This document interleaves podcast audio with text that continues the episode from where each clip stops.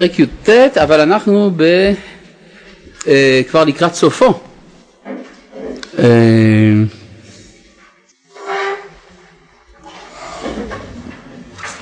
אנחנו בדברים השייכים לכוונה, כוונה של החסידות. אה,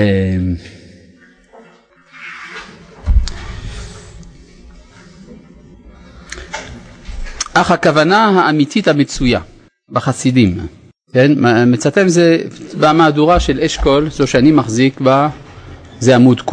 לא, זה לא המהדורה שאתה מחזיק. אה, לא יודע, אה, יש פה בעיה כיוון שיש מהדורות שונות, ואז אי אפשר להפנות למספר עמוד, בגלל שזה משתנה ממהדורה למהדורה. אנחנו עסוקים כן ב... תודה רבה, יעבדוך עמי. אה, אנחנו עסוקים כן בכוונה אה, שמתלווה אל העשייה אצל החסיד.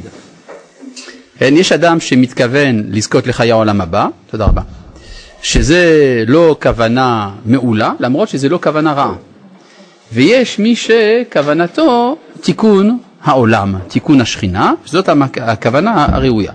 אז אני קורא כאן בפנים, אך הכוונה האמיתית המצויה בחסידים, אשר טרחו והשתדלו להשיג, להשיגה, הוא שיהיה האדם עובד רק למען אשר כבודו של האדון ברוך הוא יגדל וירבה. וזה יהיה אחר שיתגבר באהבה אליו יתברך. כלומר, יש אדם שעובד את השם כי הוא חושש, הוא, הוא מרגיש שאם הוא לא יעבוד את השם, הוא רואה את, הת, את התוצאות ההרסניות שיש בעזיבת עבודת השם. זה דבר חיובי, יש הרבה אנשים שזו צורת העבודה שלהם, הם רואים כמה שעבודת השם זה טוב וכמה עזיבת השם זה רע ולכן מכוח זה הם עובדים. אז זה עדיין סוג של יראה, אתה ירא מן ההרס.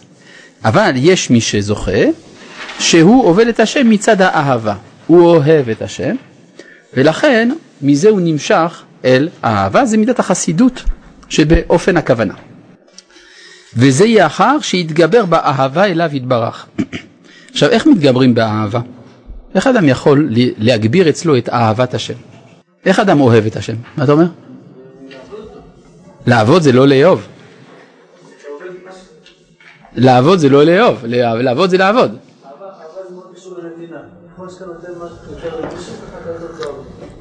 ככל שאני יותר נותן, אתה אומר אני יותר אוהב. יש בזה משהו, זה בפינת ותרגילנו בתורתך. אבל כתב הרמב"ם, ב... מה? כן, כתב הרמב"ם בהלכות תשובה פרק עשירי, אהבת הבריות זה אהבת הבריות, אבל מה עם אהבת השם? כתב הרמב"ם בהלכות תשובה פרק עשירי, אינו אוהב את השם, אלא בדעת שידעהו. ולפי הדעת תהיה האהבה עם מעט מעט ועם הרבה הרבה. לפיכך צריך האדם לייחד את עצמו לחוכמות ולידיעות המודיעות לו את קונו, כפי שביארנו בהלכות יסודי התורה. במילים אחרות, אם אדם לא עוסק בחוכמת האלוהות, הוא לא יכול לאהוב את השם באמת.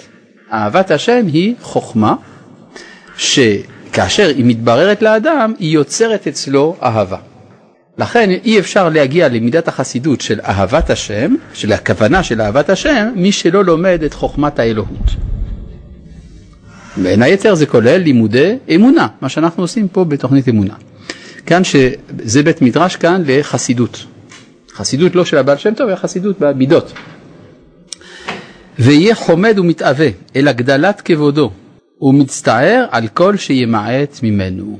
כלומר, למה אתה מבואס היום? כי כבוד השם יתמעט בעולם. למה אתה שמח היום? כי כבוד השם נתעלה. כן? זה השיקול של אותו אדם. כי אז יעבוד עבודתו לתכלית זה שלפחות מצידו יהיה כבודו יתברך מתגדל ויתאווה שכל שאר בני האדם יהיו כמו כן ויצטער ויתענח על מה שממעטים שאר בני האדם. זה כלומר יש לו צער שבעולם אין כבוד השם וכל שכן על מה שממעט הוא עצמו בשוגג או באונס או בחולשת הטבע אשר קשה לו להישמר, להישמר מן החטאים בכל עת. כעניין הכתוב כי אדם אין צדיק בארץ אשר יעשה טוב ולא יחטא זאת אומרת שיש לו גם, הוא מצטער על החטאים שלו לא מצד שזה לא בסדר לעשות חטאים, שזה כל אחד צריך להבין שזה לא בסדר לעשות חטאים, ולא מצד העונש שהוא עשוי לקבל מן החטאים, כי הרי זה כל אדם צריך להתיירא מן העונש של החטאים, ולא מצד הנזק הנפשי שהחטא עושה וכדומה, או הנזק החברתי, אלא מצד שבגלל שהוא חטא, אז כבוד השם מתמעט בעולם. וזה מה שמוביל אותו אל הצער על החטאים. ודבר זה ביארו בתנא דבי אליהו זכור לטוב. אמרו, הנה זה ציטוט מתנא דבי אליהו. כל חכם מישראל. פה אצלי לא כתוב במהדורה שלי, לא כתוב איפה זה בתנא דבי אליהו, אולי יש מהדורה שזה כן כתוב? איך? איך? רבה פ"ד. מה? ואתה אומר אליהו רבה פ"ד. פ"ד זה פרק ד' או? הפרק ד', כן, אליהו רבה, תנא דבי אליהו רבה, פרק ד'. אמרו כל חכם מישראל שיש בו דבר תורה לאמיתו, הוא מתענח על כבודו של הקדוש ברוך הוא ועל כבודן של ישראל כל ימיו, למה צריך דבר תורה לאמיתו? מה זה קשור?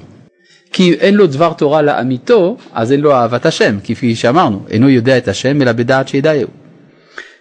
והוא מתענח על כבודו של הקדוש ברוך הוא ועל כבודן של ישראל כל ימיו, הוא מתאווה ומצר לכבוד ירושלים ולכבוד בית המקדש ולישועה שתצמח בקרוב ולכינוס גלויות, זוכה לרוח הקודש בדבריו וכולי. אתם מבינים למה לרב קוק היה רוח הקודש עכשיו? הרי זה מה שכל ימיו הוא התאווה לו. נמצאת למד שזאת היא הכוונה המעולה שהיא רחוקה לגמרי מכל הנעת עצמו ואינה אלא לכבודו של מקום ולקידוש שמו יתברך המתקדש בבריאותיו בשעה שעושים רצונו. ועל זה אמרו בזוהר איזה הוא חסיד המתחסד עם קונו. זה, אה, זה הזוהר שואל, הרי הגמרא אומרת כל מי שיש בו תורה ויראת שמיים ומעשים טובים וכולי ופוקד את בית הכנסת, זה מביא את הגאולה. שואל, שואל הזוהר, אז למה? הרי אנחנו ראינו רבים שעושים כך, ובכל זאת ישראל נשארו בגלות. אומר הזוהר, כן, אבל מעטים הם אלה שעושים את זה למען השם.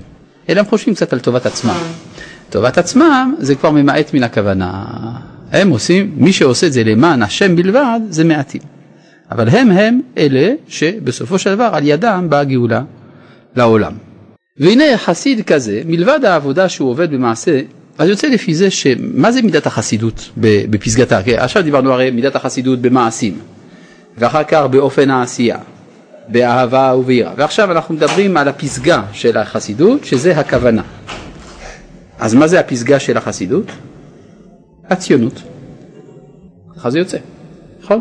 הוא מתאווה לזה שיתקבצו הגלויות, שייבנה בית המקדש, שירושלים תיבנה. מה זה כל הדברים האלה? קוראים לזה ציונות. ציונות מדינית, התיישבותית, פוליטית. זה מידת החסידות. לכן אפשר להבין שלא כל אחד זוכה. לא כל אחד זוכה לציונות. כן, זה עניין של מדרגה כללית. כי הרי מי שלא זוכה למדרגה הזאת, במה הוא עוסק? לפי מה שהסביר רמח"ל, הוא עוסק בפרטיות. אז אצלו הקדושה זה נמצא בפרט, כן? עניין של פרט. אני רוצה שאני אהיה צדיק, שיהיו הרבה יהודים צדיקים כמוני, כן? אבל העניין הכללי זה שיהיה צה"ל, שתהיה כנסת, שבית המג... שירושלים תיכבש, שייבנה בית המקדש. שמע, זה גדול עליי, זה לא המדרגה שלי. כן? משהו כזה. כן, בבקשה. לא, אנשים יכולים לצפות לזה כמו בדיוק אה, כמו המחלוקת היא שהם חושבים שלא צריך לעשות כלום, לא צריך לפעול מעשית, אבל מתאווה שזה יהיה, זה יכול להיות, גם אצל מישהו שהוא לא ציוני. כן, יכול להיות, גם אצל אדם לא ציוני, התאוות והיענכות על זה שזה יהיה. כן, כן, כן, זה גם, זה גם יכול להיות. והשאלה היא ככה, מי שבאמת זאת הכוונה שלו, יהיה קשה להבין מדוע הוא לא ציוני. אלא אם כן, הוא יסבור, כדעת הרבי מסטמר למשל, שאסור לעשות מעשה.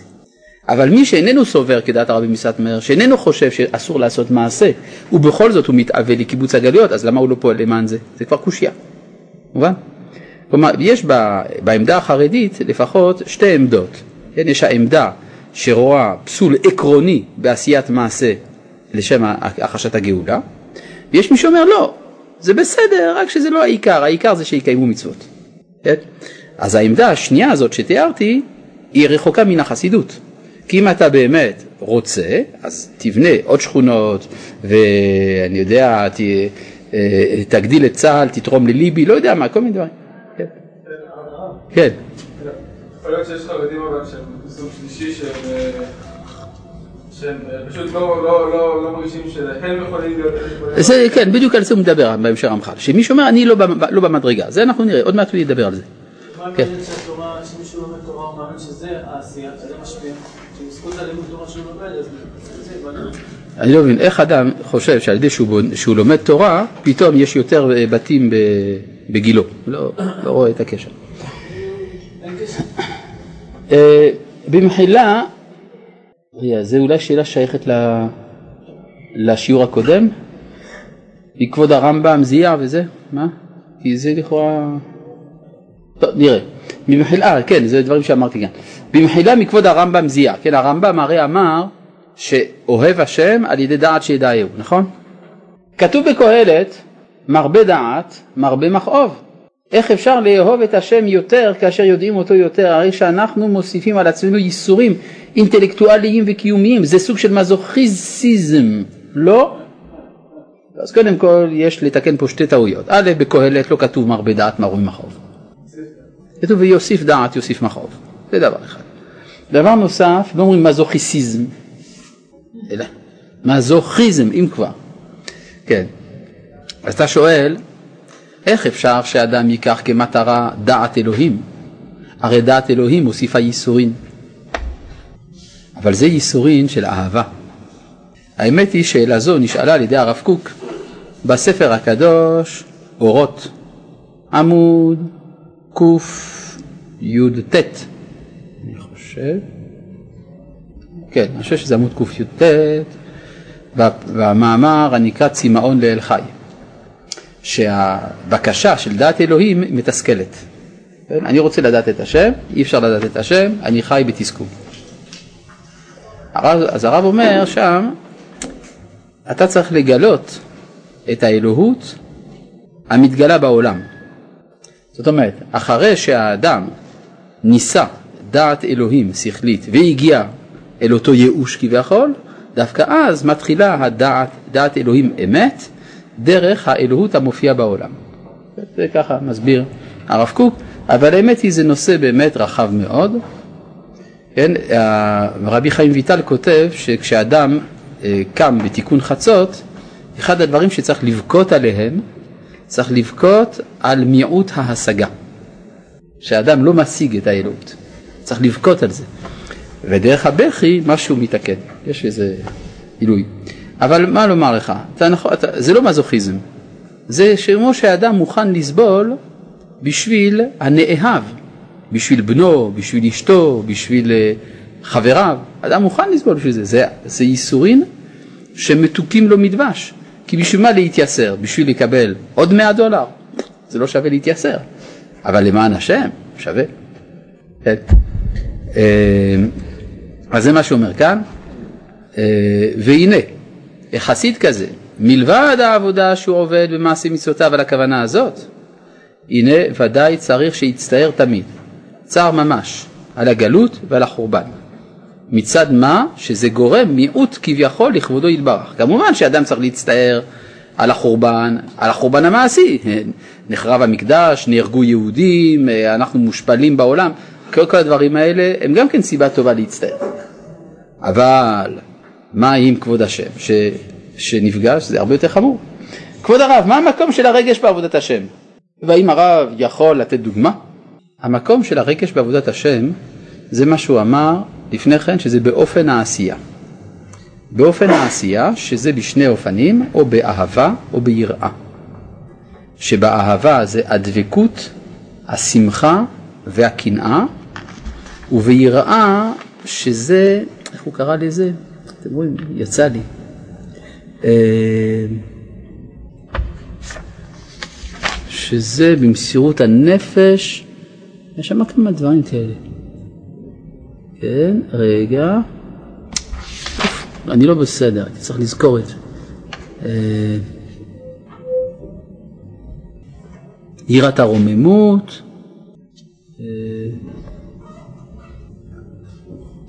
הכבוד, היה עוד משהו.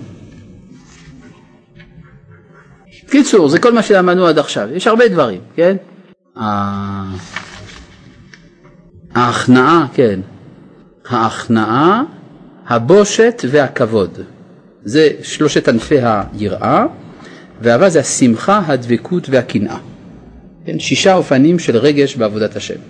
זה מה שלמדנו עד עכשיו. עכשיו אנחנו לומדים על הכוונה.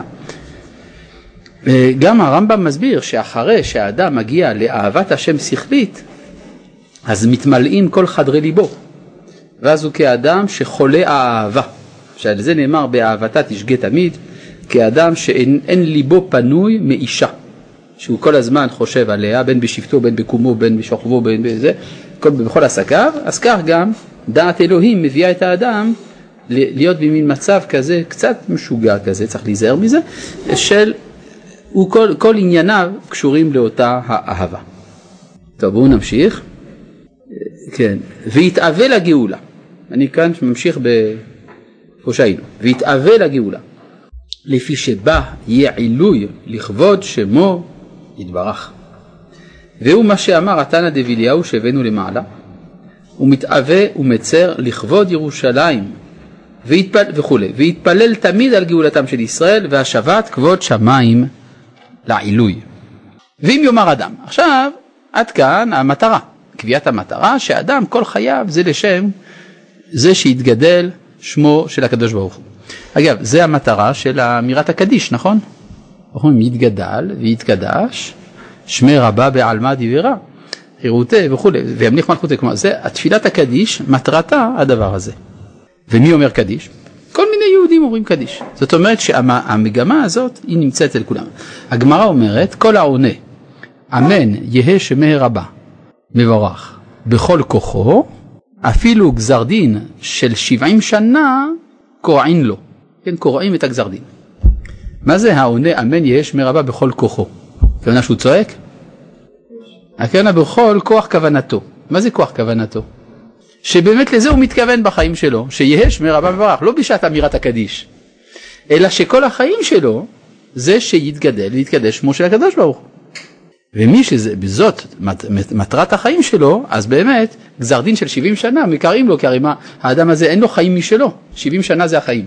כן, הימית שנותנו בהם 70 שנה. כיוון שאין לו מטרה אחרת מאשר כבוד השם, אז גזר דין פרטי אצלו לא נחשב, נקרע. ואם יאמר אדם, עכשיו הקושייה, מי אני? ומה אני? צפון, שאתפלל על הגלות ועל ירושלים? המפני תפילתי יכונסו הגלויות ותצמח הישועה? אגב, יצוין שהרמח"ל עצמו כתב ספר הנקרא תקתו תפילות. תקתו. מה זה תקתו? כמה זה תקתו? מה? 515, כן? כגימטריה של ואתחנן, שמשה התפלל 515 תפילות להיכנס לארץ, גם רמח"ל כתב 515 תפילות לגאולה. כלומר זה לא סתם שהוא כתב במסילת ישרים צריך להתפלל על הגאולה, הוא גם מימש את זה, עשה ספר 515 תפילות, תקתו תפילות של רמח"ל. אז שמא יאמר היחיד, אה, מה אני? סליחה, לכפירה שבעצם השאלה. אבל בתור אב, אני לא רוצה שהבנים שלי, שלי יסבלו למעני. מה לגבי אבינו שבשמיים? יפה. גם אבינו שבשמיים לא רוצה שנסבול למענו. ולכן, כשיש סבל בעולם, יש לנו, לנו יש סבל כפול. יש סבל על זה שיש צער לשכינה, ויש לנו צער על זה שהקדוש ברוך הוא מצטער על צערנו. ככה כתוב בספר נפש החיים, בשער ב', מסביר שהצער הוא כפול כלפי מעלה. וזה מה שנקרא להטיח דברים כלפי מעלה, שעד, אז הוא מסביר את זה שזה ביטוי חיובי, שאנחנו מצטערים על זה שלמעלה מצטערים. כאדם שרואה את בנו שמצטער כשהרופאים מטפלים בו. לפני שטיפלו בו הוא היה מאולף, אז האבא הצטער הרבה והבן לא הרגיש כלום. כשהרופאים התחילו לטפל בו ועכשיו הילד צועק, אז האבא קצת יותר שמח, כי הוא יודע שעכשיו הילד מתחיל להתרפא, אבל הוא מצטער על זה שהילד לא מבין את זה, אז יש לו צער מצערו של הבן. כן? אז שוב אנחנו חוזרים פה על השאלה, ואם יאמר אדם מי אני ומה אני ספון שאתפלל על הגלות ועל ירושלים, מה מפני תפילתי יכונסו הגליות ותצמח הישועה? תשובתו בצידו, כאותה ששנינו, לפיכך נברא האדם יחידי, כדי שכל אחד יאמר, בשבילי נברא העולם. זאת אומרת, אתה צריך באמת לחשוב שבאמת בזכות התפילה שלך יכונסו הגלויות. הרמב"ם יש לו הסבר קצת רציונליסטי לזה, הוא אומר, אם כל העולם כולו חצי זכויות וחצי חובות, אם תהיה עוד זכות אחת, העולם כולו מוכרע לכף זכות. אם היא תהיה עוד עבירה אחת, כל העולם כולו יוכרע לכף חובה. לפיכך צריך האדם לחשוב כל רגע שמא העולם נמצא בדיוק במצב הזה, ואז אם הוא זכה, זיכה את העולם כולו, ואם התחייב, חייב את העולם כולו. אז לא תמיד זה המצב של העולם, חצי חצי. אבל עצם האפשרות שזה יהיה מצבו של העולם, זה אומר שלמעשה הפרטי שלי יש תפקיד הרבה יותר רחב ממה שאני מעלה בדעתי. אני בעצם מכריע את הקוסמוס כולו לטובה בתפילתי. ואז באמת אני מביא את הגאולה. מפני תפילתי יכונסו הגלויות. הרי זה דבר שאפשר לראות בחוש, שכשיש תפילה על הגשמים, יורד גשם, לא? לא ידוע.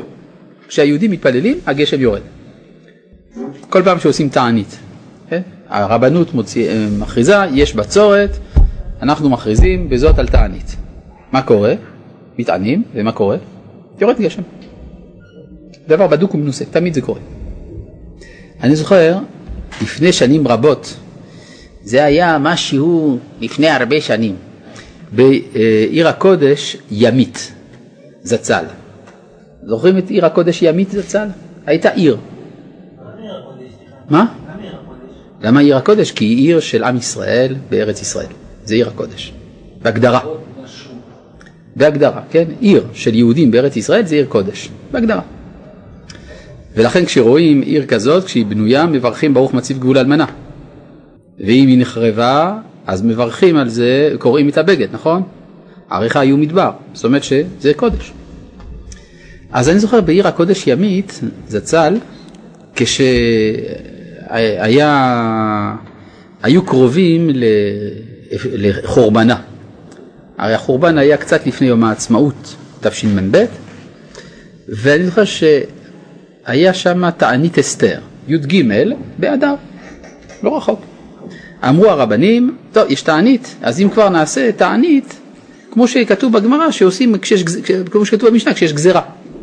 אז מה עשו? הוציאו את התיבה אל מחוץ לבית הכנסת, אל הרחבה, כמו שכתוב במשנה שצריך לעשות. ושמו אפר בראשי העם, והוציאו ספר תורה וקראו ברחוב, ואמרו שם כל מיני תחנונים וכולי, כפי שרגיל. עכשיו, הדבר הזה, הגמרא, המשנה אומרת שעושים את זה כשיש גזרה, או כשאין גשם, נכון? זה מה שעושים. אז עשו את זה, רק גמרו לקרוא בספר התורה, בלב המדבר ירד גשם שוטף שלא היה כמוהו שנים במקום הזה. אתם יודעים מה שהלך שם אצל המלאכים. הם אמרו, תגיד, תגיד, מה הם עושים שם למטה? אתה רואה, הם מוצאים את התיבה להרחבה. אני זוכר, פעם שעברה, ש... פעם אחרונה שעשו את זה, כן, כן, תפתח את הברז. כן, אמרו, טוב, זה אנחנו מכירים, מכירים, זה בסדר, כן, זה בשביל הגשם. זה לא שהתבלבלו, מהשמיים רצו שיהיה גשם במקום הצלת ימית, ואכן קרה מה שקרה. לכן, אנחנו, אם אנחנו רואים של עניין גשם, של פרנסה של שנה אחת, אנחנו רואים שתפילות של יהודים זה תמיד עובד. אז קל וחומר, שתפילות שנאמרות על הגאולה הן עובדות. אגב, יש לי הוכחה שזה עובד. מאז חורבן המקדש וגלות ישראל, מה עשו היהודים כל, כל, כל יום, שלוש פעמים ביום? התפללו, נכון? התפללו שיקובצו הגלויות ושתיבנה ירושלים, נכון? התפללו. נו, ומה קרה אחרי 1900 שנה? נבנה. אז זה עזר. כל התפילות האלה עזרו, פשוט. אלא זה צריך היה כנראה הצטברות של הרבה תפילות. אבל זה עזר בסוף, מה? טוב, אז מה שהוא אומר כאן, אה, כן, לפיכך נברא אדם יחידי כדי שכל אחד יאמר בשבילי נברא העולם. וכבר נחת רוח ולפניו יתברך, שיהיו בניו מבקשים פעלים על זאת. ואף שלא תעשה בקשתם, הרי בימי רמח"ל אנשים התפללו ועדיין לא, לא הוקמה המדינה, מפני שלא הגיע הזמן או מאיזה טעם שיהיה, הנה הם עשו את שלהם, והקדוש ברוך הוא שמח בזה. ועל היעדר זה הדבר, זה שאנשים לא מתפללים עם הכוונה הזאת, התרעם הנביא, ישעיהו, וירא כי אין איש, וישתומם כי אין מפגיע, ואמר ואביט ואין עוזר, ואשתומם ואין סומך, ואמר גם ירמיהו, ציון היא דורש אין לה, ופרשו ז"ל מכלל דבעיה דרישה. כלומר אם הנביא מתרעם שאין דורש לה, סימן שצריך לדרוש. מכלל, מכלל דבעיה דרישה, ככה אומרת הגמרא. הרי כאן שחייבים אנחנו בזה, ואין לנו להיפטר מפני מיעוט כוחנו. כי על כיוצא בזה שנינו, לא עליך המלאכה לגמור, ויהי אתה בן חורין להיבטל ממנה. עכשיו, בכל זאת אפשר לשאול שאלה, אבל כל זה נאמר על מידת חסידות. והרי כאן פתאום הוא הופך את זה לחובה לכל אחד? אלא המהרש"א אומר, אה, כמו שאין אדם משים עצמו רשע, כך אין אדם משים עצמו שאינו חסיד. ולכן עניין של התפילה, כיוון שאנחנו ממילא מחויבים בתפילה בכל יום, אז אנחנו גם מחויבים שתפילתנו תהיה מכוונת לגאולת ישראל. כבוד הרב וברכה, ש... כבוד הרב שלום וברכה, הקדוש ברוך הוא אינסופי. האם נתפוס דעתו לזה להתקדם באינסוף ולהבין כי אינסוף רחב יותר לפניך, או להגיע למדרגת הנביא, דהיינו הקדוש ברוך הוא פוגש אותנו? טוב, זה מילים קצת, קצת גבוהות בשבילי, אתה יכול להגיד באופן כללי שהאינסוף יש לו יחס אל הסוף. איך זה יכול להיות? הרי אינסוף איננו נמדד בסופיות, אלא מסביר רבי מאיר אבן גבאי שמאחר והוא בלתי בעל תכלית, אז מהעל גבוליות של הבלתי בעל תכלית, אה, זה, אה, בתוך הגבוליות הזאת מונחת גם ההתגלות במוגבל. מדוע הרב אומר שלימוד תורה לא גורם לחיזוק הבנייה וההתיישבות? האם אין זה נכון שכשלומדים תורה ומגבירים קדושה בעולם ממילא יש לעם ישראל יותר כוח לפעול? נכון, אבל כשלוקחים, אה, כשלוקחים מלט ועושים בטון זה לא נותן כוח לפעול, זה פועל. זאת אומרת, זה שאנשים לומדים תורה זה בוודאי, זה מחזק את התודעה, מחזק את הזהות הלאומית שלנו, ואז באים אנשים ורוצים באמת לבנות, אבל בונים. אם כל, עם ישראל רק יושב ולומד תורה, זה לא מביא שום טוריה ושום טרקטור. כדי שטרקטור יבנה צריך להביא טרקטור. סליחה מראש על ההערה. בלי סטטיסטיקות מוסכם, מוסמכות, זה לא רציני לדבר על השפעת התפילה על הגשם. לא נכון. לא צריך בשביל זה סטטיסטיקות. אנחנו רואים עדויות לדבר הזה. עד כדי כך שכ... שהיהודים, הערבים בירושלים ובחברון בתחילת המאה ה-20 היו משלמים ליהודים להתפלל על הגשם. וגם מצאנו כמה מגדולי ישראל שכאשר העולם היה בצרה היו יוצאים בעצמם להתפלל והיה יורד הגשם. העדויות האלה מספיקות בידינו כדי לדעת שאכן התפילה פועלת, לא צריך סטטיסטיקות. כן, בבקשה. לא הבנתי מה התירוץ של המהרש"א. הרי מה זה אין אדם אה, משים עצמו אינו חסיד? כן. כל סוף זה חסידות, זה כמה כן, אתה צודק. אבל זה בא לעודד את האנשים, זה הכוונה.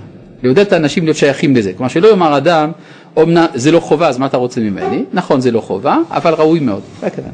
כן. יש סיפור על, אה, על רבי חיזאי קרסקס. מכירים את רבנו חיזאי קרסקס? רבנו חיזאי קרסקס היה מגדולי הפילוסופים בספרד, שני דורות לפני הגירוש, תלמיד הר"ן. כתב ספר אור השם, כולו, מתחילתו ועד סופו, פילוסופיה. אז מה תגידו, מה לאינטלקטואל הזה ולתפילה? אלא שפעם בסרגוסה לא ירד גשם, והמצב היה מאוד קשה, הגויים אמרו, כרגיל, שזה אשמת היהודים, ואז עשו משהו, מעשה מיוחד, מוזר, אכזרי. לקחו את הנשים והילדים של הקהילה וסגרו אותם בבית הכנסת. הוציאו את הגברים מחוץ לעיר ואמרו, אם תוך שלושה ימים אין גשם, אנחנו הורגים, הורגים את כולם. והיה שם רבי חיזאי קרסקס, והוא אמר, הם צודקים, לנו המים. התפללו וירד גשם. טוב, אז תגיד סטטיסטיקות. בבקשה. אה, טוב, יש פה עוד שאלות, רגע, סליחה על ההתעקשות. אבל במשל שהרב הביא, האב הוא אינו זה שהביא את המחלה, ואין בכוחו להציל את בנו. לגבי הקדוש ברוך הוא התמונה קצת שונה, והרי כתוב אני מחצתי ואני ארפא, ואין מידי מציל. לא? אני מת על השאלות האלה, תמיד שמים לא עם סימן שאלה בסוף השאלה. התשובה היא שמי שהביא את המחלה זה אנחנו.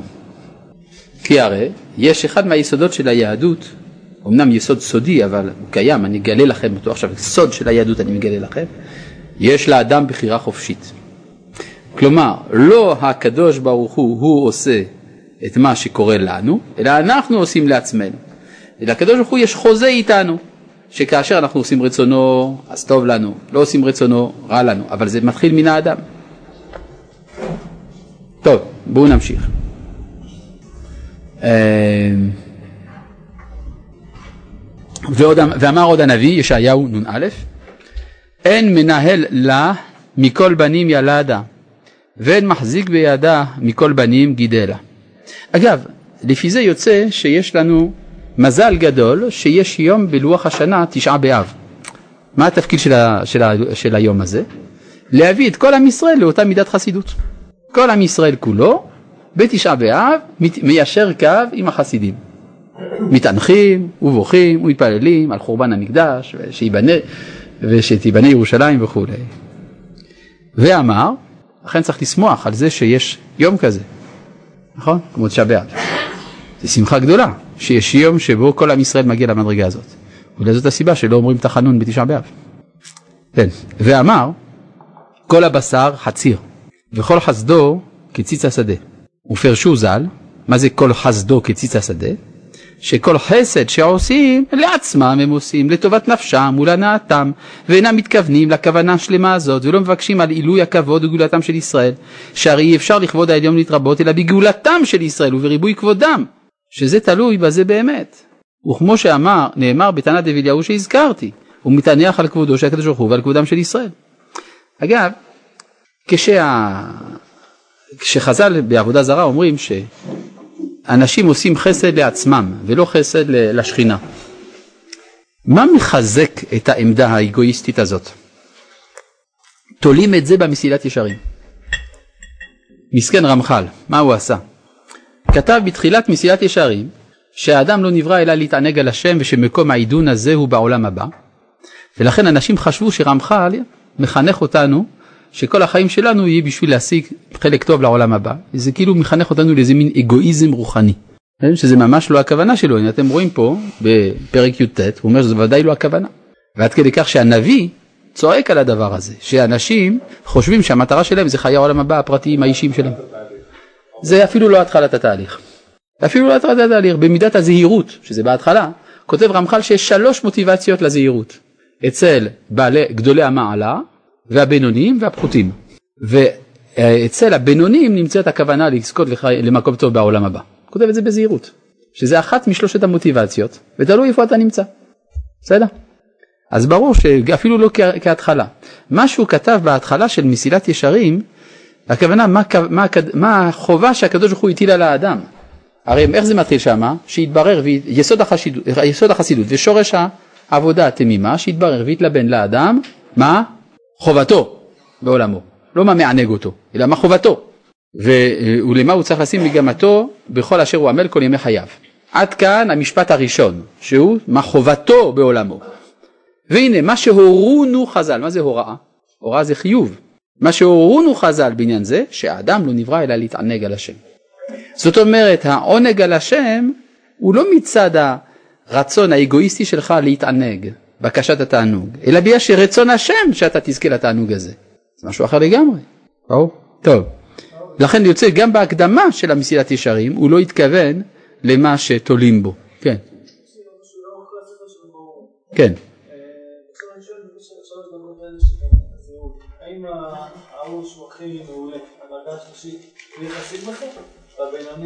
כן. לא, לא, לא, הכוונה היא ככה. הרי העמידה של, ה, של המעולים שם, שהם עושים את הדברים מצד הערך של עצמם, ערך הדברים, את ערך השלימות עצמה, כן, אז גם בזה יש מדרגות, יש ערך השלימות מצד התועלת שמביאה, יש אה, השלימות מצד כבוד שמיים שיש בזה, כן, זה הכוונה. אבל אה, גם מי שמתחיל מהפחד מהגיהינם, גם הוא צריך להגיע לחסידות בסוף. כולם, לא יודע, זה טוב. כל, כל אדם חויב לנקיות. ואחרי שאדם מגיע לנקיות, אז אה, יש התפתחות אצלו. וההתפתחות הזאת מחייבת אותו להמשיך. בסופו של דבר, הרי איך אמר מי ייתן וכל עם השם נביאים, נכון? אז יהיה, כל עם השם נביאים. לגבי התפילה שמשפיעה על הגשם, למה לא לומר שגם לימוד תורה משפיע באופן ישיר על העולם, על עולם החומר?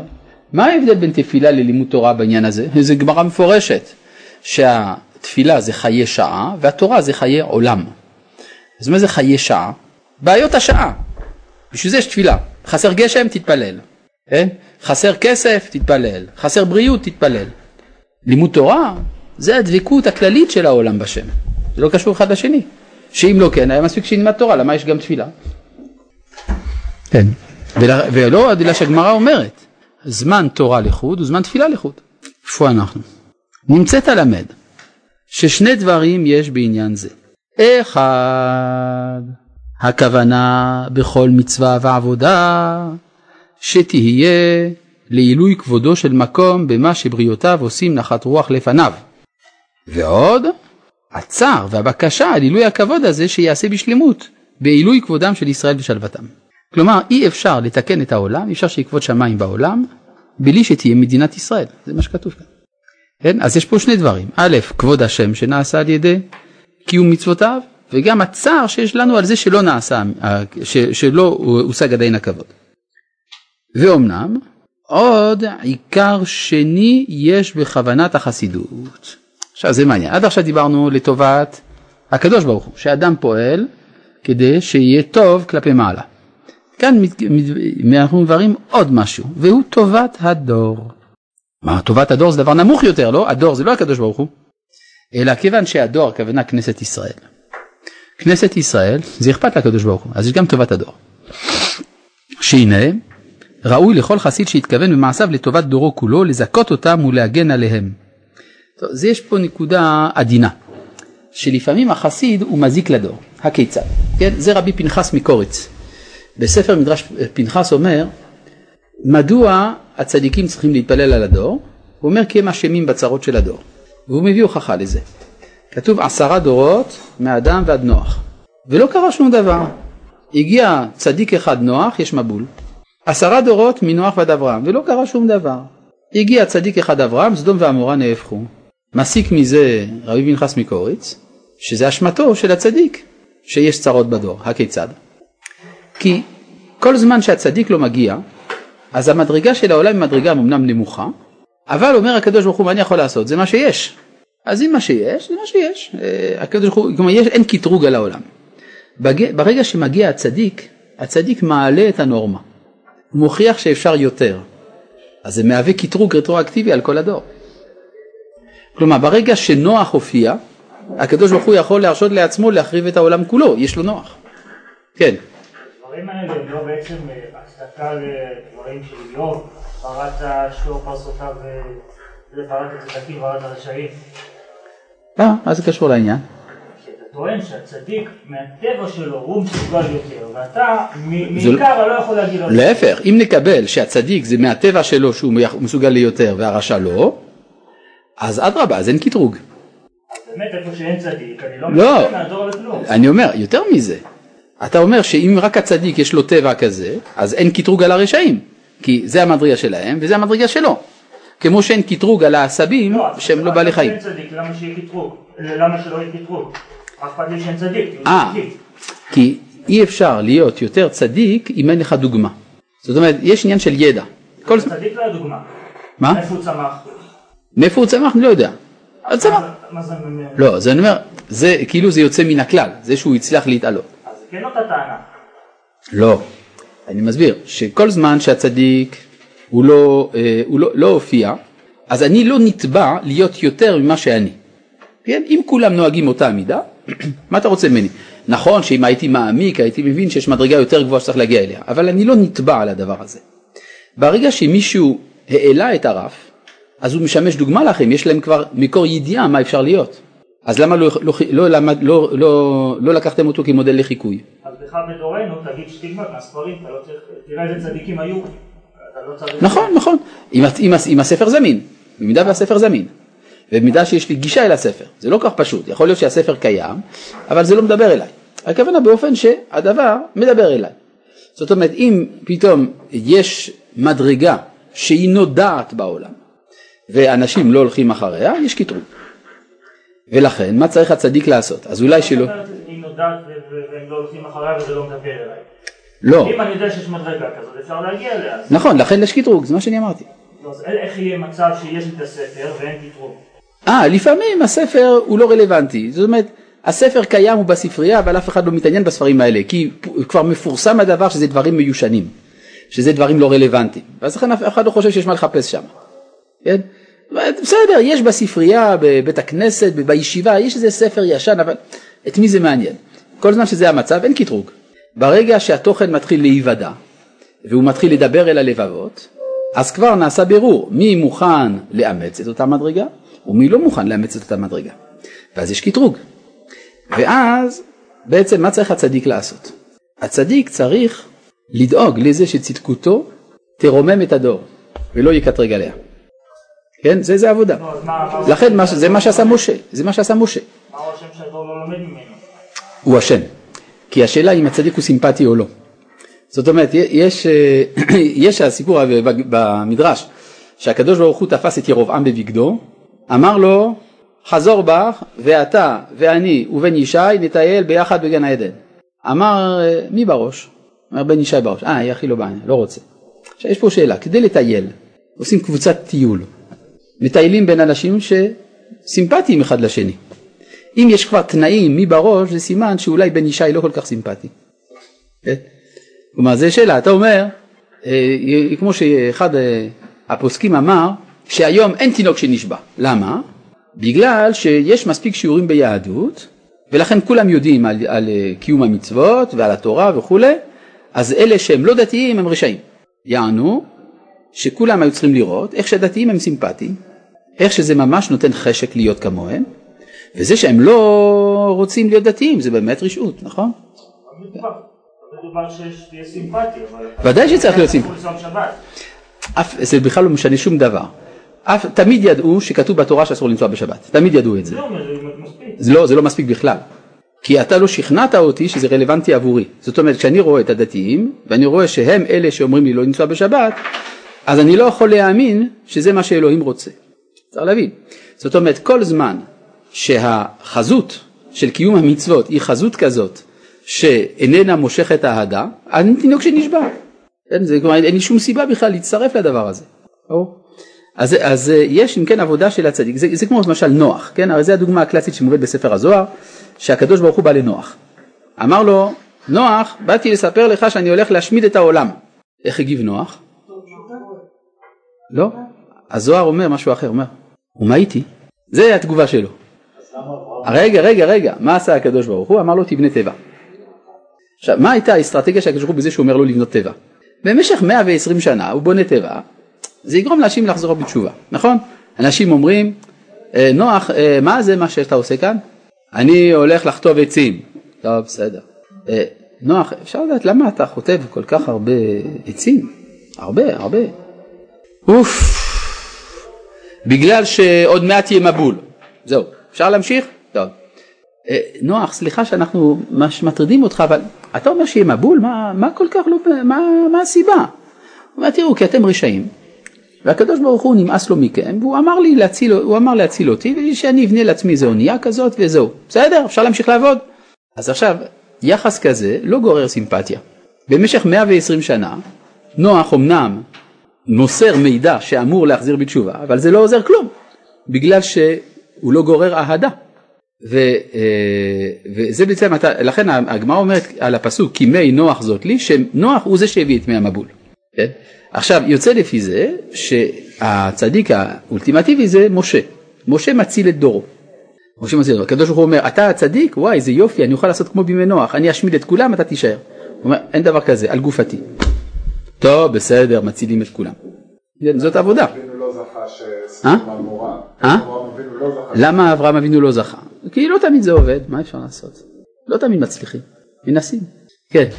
יש בכלל בזוהר דיאלוג מעניין בין משה לנוח. אומרים לך בעולם העליון הזוהר מסביר לך מה השיחה בין נוח לבין משה. שמשה מביא את כל הדברים שאמרתי עכשיו, אומר על נוח אתה לא היית בסדר שלא הצלת את הדור.